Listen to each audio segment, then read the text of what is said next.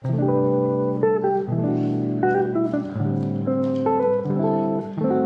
are here. Wa Radio. Wa Radio. 川瀬直美、アンドレア・ポンピリオ。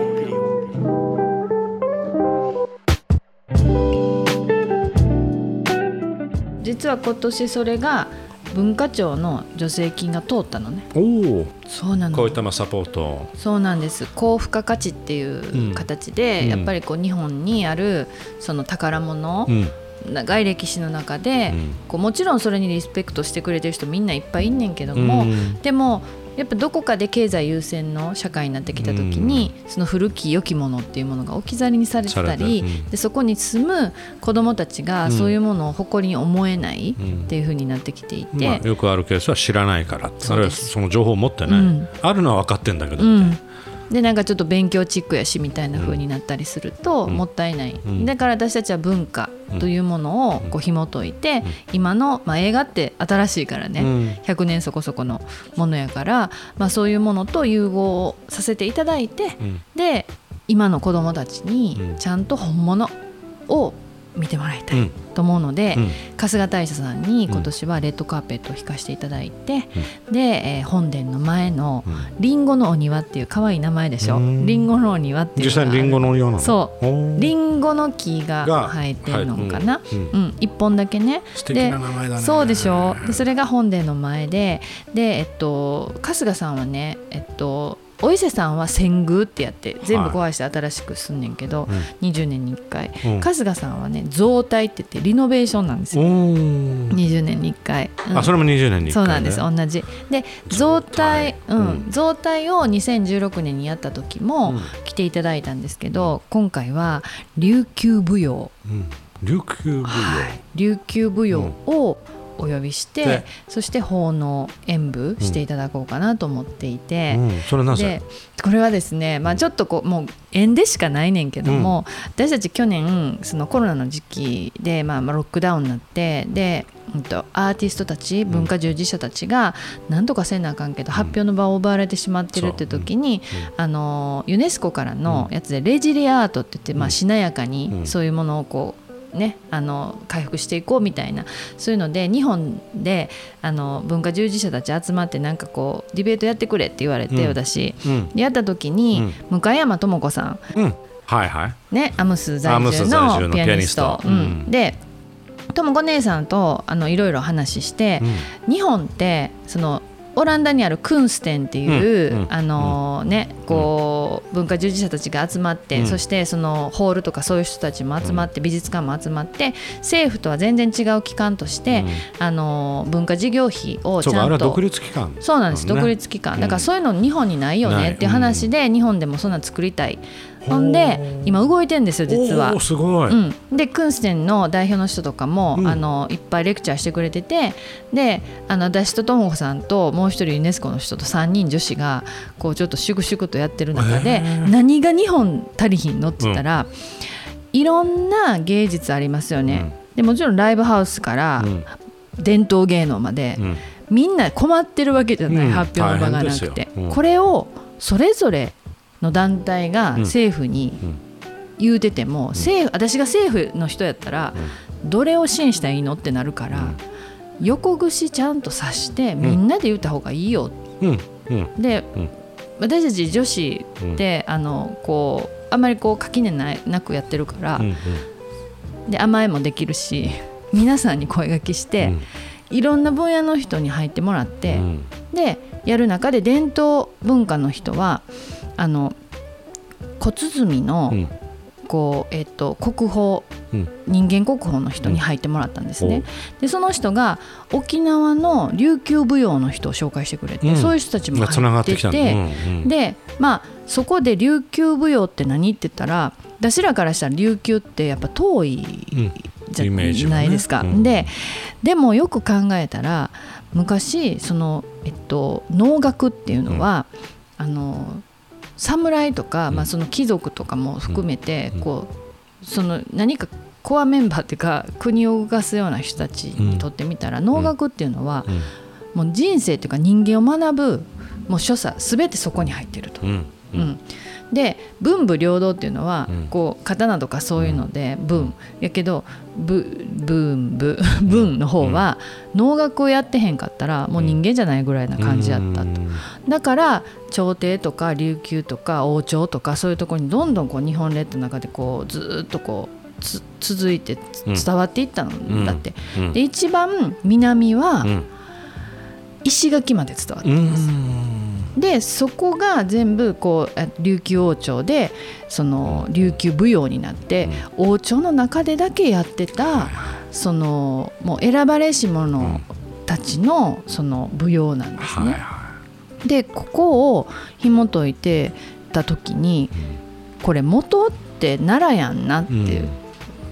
うん、能楽の始めってならだったら今年実は世界遺産に登録してるされたんですよね、沖縄と奄美が。はいはいそうね、世界遺産に、うんうん、でこれ里帰り、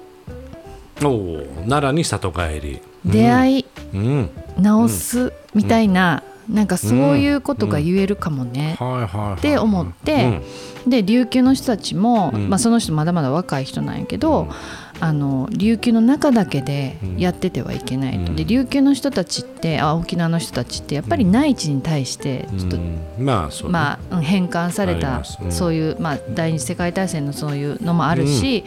うん、ちょっとやっぱりこう、まあね、全然感覚が違うと思ってる、うん、で沖縄は沖縄の中だけで何かがやってる、うん、だけどそうじゃないと思うって彼はも言っている、うんうんうん、もっとやっぱりこう融合させるというか、うん、そのコミュニケーション取っていかなきゃいけない、うんまあ、その思いが私同じやなと思って、うんうん、その島国日本の抱えているものも同じ、うん、もっと今開いて、うん、それこそ子どもたちが言ってるみたいに、うん、いろんな文化があります、うん、でもそれを知っていくことで自分の中にすごい豊かなものが生まれていく、うんうんうん、これこそ多様性やんっていうのがあるからなのでお呼びして、うん、でじゃあ何やるっていうことを話して、うんうん、まあうん、今の時期やから、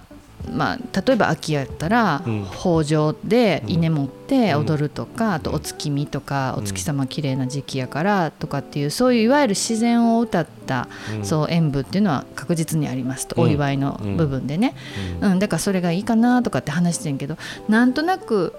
うーんしっくりこうへんかって実は、うん、で、うん、話していくうちに奄美の、うんかけろまに書丼っていうところがあって、うん、で書丼芝屋っていうようなお祭りも残ってるんですけど、うんうん、こう民族学的にすごい、うん、あの踊りとかをやってるところ、うん、でその書丼っていうのはね、うんうん、恋の歌なんですよ。で会えないけれども思っているっていう歌なんですよ、うんうん、だしそれは、ね、やっぱりあのいわゆる漁師として、うんえー、旅に出るっていうかそれ海に出ていく時に歌う、うん、あのねなんかこうちょっと私もこう調べ始めなだけやからはっきりと言われへんねんけど、うんうん、やっぱ島っていうところの持ってる特質として、うんうん、船でやってくるけど、うん、やがて出ていくじゃないですか、うん、でなのであの島歌っていう海の向こうにも届くような声の発声の仕方してんやろうなと思ってるわけ、うんうんうん、それはウーワちゃんとめっちゃ話してたんやけども、うんうん、私らがこう今の日本で歌ってる口先だけのじゃなくても、うん、喉の中がこう魂から出ていくような歌声とかは、ね、やっぱ島国、うん、島独特のもんやねって、うん、私は踊りの中のそれでも、うんうん、なんかこう会いたいのに会えないっていうのは、うんうんまあ、子どもたちにとっても今すごくうーんまあ、興味のある思春期として興味のある部分かも、うん、単に恋やったらそうやけど私ねこの分断を引き起こしている国と国がこれだけまだまだにねん近く国境を閉ざしてしまっている状況の中で、うん、会いたいのに会えない気持ちって世界共通なんじゃないかなと思ったんで、ねうん、もうこれやしかも奄美ですよなんで奄美の歌が琉球王朝に伝わってんのかって、うん、もう唯一それだけなんだって、うんだからなんかなんかねやってみると何か生まれるかもなと思ってだってやっぱり、うんまあ、イメージはその琉球いわゆる沖縄と奄美の島歌やっぱ違う、うん、違うねなんかちょっとやっぱり、ね、内容も違うし、うん、で確かに僕も奄美の奄美サウンドをちょっと取材した時にやっぱりその、うん、まさにちょっと今タイトル覚えてないんだけども、うん、その島歌に、うん、いわゆる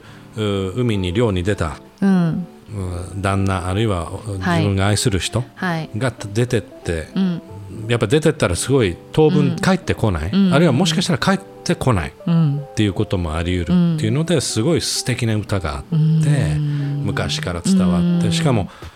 何も書いたものは残ってなく、先生からちゃんと伝わってきてる、口伝、そう口伝でね、あの伝わってきてる歌があって、それ今思い出した。そうなんですよ、そんなんなんですよ。だから、うん、多分島から島って奄美の中でほら集落のこと島って呼ぶでしょ、うん、だから、うん、そのかけろまにある書丼っていうタイトルは残ってても、うん、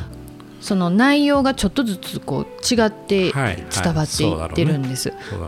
だから、うん、その琉球の王朝に来た時にはこういうこうことになってんねんけども、ちょっとトランスレーションされてる、ね、違うんですよ全然。その、うん、そうだろうね、だけど元は全部一緒だから、なんかそういうあの、うん、昔のね、うん、何か書かれてなんか電波通して、うん、そして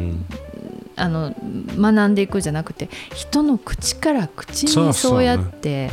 伝わっていたものが、そうそう、うん、あのこうして今の現代春日さんに琉球からこう、まあ、里帰りのようにしていただくっていうのには、うん、とても意味があるだろうなと。なのでじゅうはちにちですね、うん、くがつの、えー、そうです、くがつじゅうはちにち最初のそのオープニングセレモニー的な感じで、今年はもう一切人は入っていただかないので、うん、オンラインで視聴していただけることになっておりますので、これはまあちょっと、まあ、配信されるということで、そうです、配信します、うん、ああ素晴らしい。そう な, んなんとなくなんかあの、うん、紹介してくれたシュニエそう思い起こす要素があるんだけど、うん、だから、うん、まあここのね踊りの部分だけはちょっと川瀬が撮影させていただくってことで、うん、配信映像として撮ってできればいいなと今ちょっと計画中でございます。あの奉納演舞は、うんまあ、だいたいしちじはん過ぎぐらいからさんじゅっぷんぐらいかけて、うん、でもあのレッドカーペットの様子も配信させてもらうので、うんえー、しちじぐらいからえーはい、日本時間の夜しちじ、そうですね、とくがつのじゅうはちにちの夜のしちじから、えーまあ、にじゅうじ過ぎぐらいまで、うん、で、はい、見ていただければと思っております。これどういうふうに検索すれば出てくる？奈良国際映画祭のホームページでまた紹介していきますので、リンクも貼ってもらえる、はい、ということで、はい、じゃあ国際映画祭の